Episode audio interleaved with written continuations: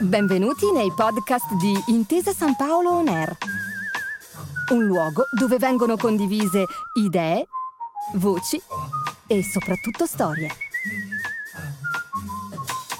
Buon ascolto.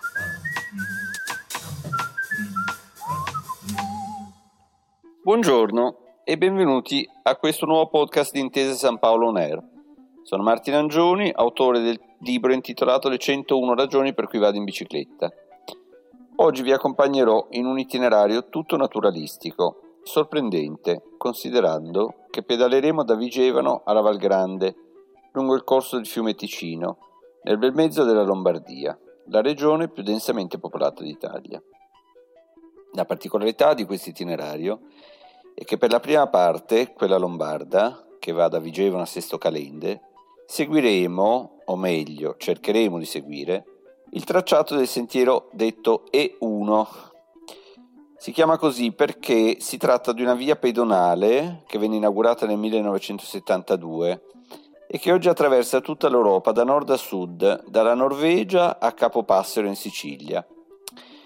Questo sentiero E1 taglia in lunghezza tutto il Parco del Ticino per circa 120 km, appunto da Sesto Calende fino a Pavia, proseguendo poi verso sud in parziale sovrapposizione con il Sentiero Italia e la Gea, la grande escursione appenninica. Nel parco il tracciato del Sentiero E1 è quasi completamente sterrato, con varianti in single track, in gergo significa, eh, gergo ciclistico, significa sentiero stretto, cioè più impervio di una strada sterrata. Quindi ci sono varianti in single track con presenza di radici sporgenti, tratti pietrosi e improvvise curve, dossi e stretti passaggi tra gli alberi. Dunque necessaria per seguire questo itinerario che vi propongo oggi una bicicletta gravel o una mountain bike, mentre la classica bici da corsa è poco adatta. Dunque partiamo dalla bella piazza Ducale di Vigevano, una delle piazze più celebri e fotografate d'Italia, realizzata a fine del 1400 su un disegno di Leonardo da Vinci. Siamo all'ombra della torre del grande castello sforzesco. Percorriamo Corso Vittorio Emanuele, poi imbocchiamo via Milano e ci mettiamo sulla statale che attraversa il Ticino e ci porta fino ad Abbiategrasso. Giusto nel centro di Abbiategrasso, se volete fare una colazione, un po' di lusso, c'è una pasticceria che si chiama Besuschio, premiata più volte come una delle migliori pasticcerie d'Italia. Ve la consiglio, è una delle mie soste preferite. Solo qui, eh, nella zona nord di Abbiategrasso, recuperiamo il sentiero E1, un sentiero che coincide per lunghi tratti con il confine del Parco del Ticino. Lo ritroviamo nella zona nord di Abbiategrasso seguiamo un breve tratto del naviglio di Bereguardo e a Castelletto prendiamo l'altro naviglio che arriva da Milano in direzione Cassinetta di Lugagnano. Passiamo Robecco, Pontevecchio, Boffalora, Turbigo e fino a raggiungere Sesto Calendo. Sono tratti, lunghi tratti rettilinei che seguono le alzaie dei navigli, con varie alternative, sia asfaltate che sterrate. Quello che vi consiglio di fare è una deviazione quando sarete arrivati eh, nella località di Pontevecchio. Invece di proseguire eh, lungo il naviglio verso Boffalora, eh, passate il ponte e scendete verso il Ticino seguendo la strada valle che arriva alla Cascina Bullona e l'ingresso del parco. Proprio qui si entra nei boschi lungo il fiume con molti sentieri in ombra, a volte stretti e tortuosi come gincane, con qualche improvviso saliscendi, in terreni che sono stati mossi e disegnati dalle ricorrenti esondazioni del fiume quando è in piena. È un po' un labirinto di sentieri che vanno in tutte le direzioni, senza chiari punti di orientamento, tranne l'unico punto di orientamento è il sole. Ricordate che dovete quindi tenere la direzione verso nord-ovest e se siete partiti la mattina presto avrete il sole alle vostre spalle. Vi consiglio di prendervi del tempo per esplorare eh, questi boschi, gli ultimi rimasti che ci danno un'idea di cosa doveva essere la pianura padana prima che venisse trasformata dallo sfruttamento agricolo intensivo. Vi consiglio di fermarvi su una delle tante spiagge lungo il Ticino che sono molto belle o anche nelle anse laterali del fiume, dove troverete cigni e altri uccelli acquatici che nidificano in queste acque più calme. E mi è capitato nel giro che ho fatto recentemente di incontrare una coppia di cigni che avevano ben otto piccoli. Proseguendo ora nel nostro giro in direzione del Lago Maggiore, passiamo sotto i ponti dell'autostrada e della linea ferroviaria dell'alta velocità. Costeggiamo il fiume che in alcuni punti sembra una specie di mare, è molto largo, di un azzurro intenso e pieno d'acqua che scende impetuosa. A Castelletto di Cugiono siamo di nuovo vicini e possiamo rientrare se vogliamo sulla traccia del sentiero E1 o possiamo continuare lungo il fiume e lungo il confine tra Lombardia e Piemonte fino ad arrivare alla ben visibile centrale di Turbigo. Qui possiamo riprendere l'alzaia del Naviglio, passiamo continuando verso nord sotto il bel paesino di Tornavento. Eh, se avete occasione di salire dalla piazza si gode una bellissima vista sulle brughiere pianeggianti e in lontananza il Monte, il Monte Rosa. Passiamo sotto l'aeroporto di Malpensa e seguiamo le ampie anse del fiume lasciando alla nostra destra il, la città di Somma Lombardo. Eh, qui anche eh, c'è una mh, mm, interessante visita al Castello Visconteo che è aperto la domenica. Subito dopo Somma Lombarda arriviamo finalmente a Sesto Calende.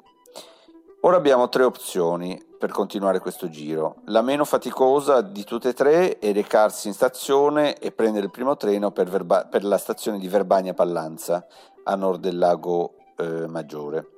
La seconda opzione, percorrere invece la statale del Sempione che costeggia il lago verso nord, sono circa 40 km da Sesto Calende alla stazione di Verbagna Pallanza senza salite.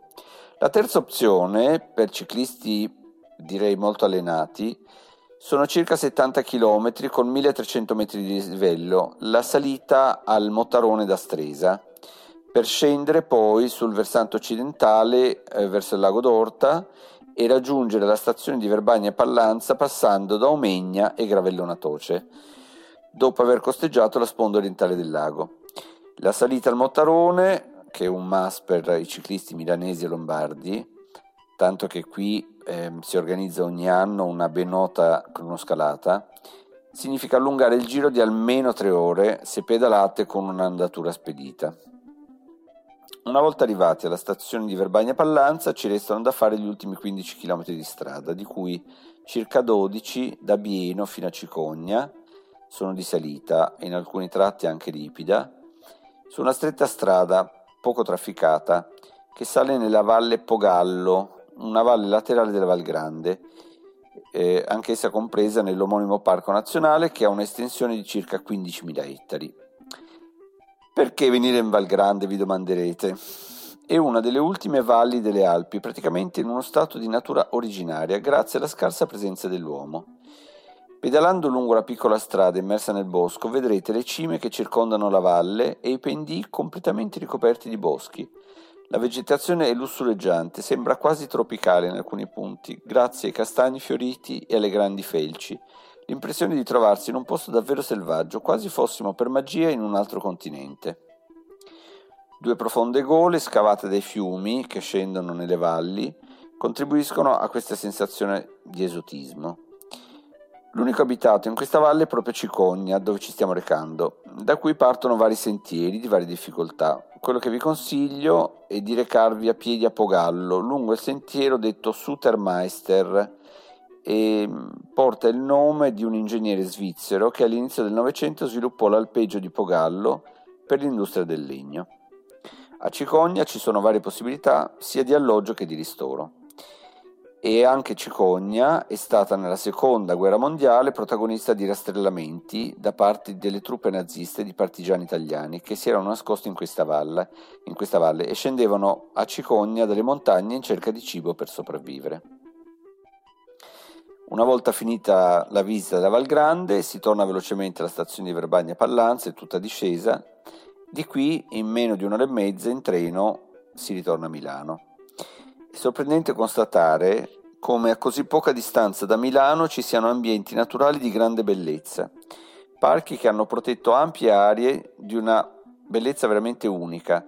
Pensate che in Val Grande molti cartelli sono bilingui italiano e tedesco proprio per la massiccia presenza di turisti che vengono fino qui dalla Germania. E noi, io per primo, che abbiamo posti così belli a poca distanza da casa, non abbiamo voglia di scoprirli? In particolare, il Parco del Ticino è ideale per pedalare anche in inverno, le nebbie autunnali non fanno che aumentare nel fascino.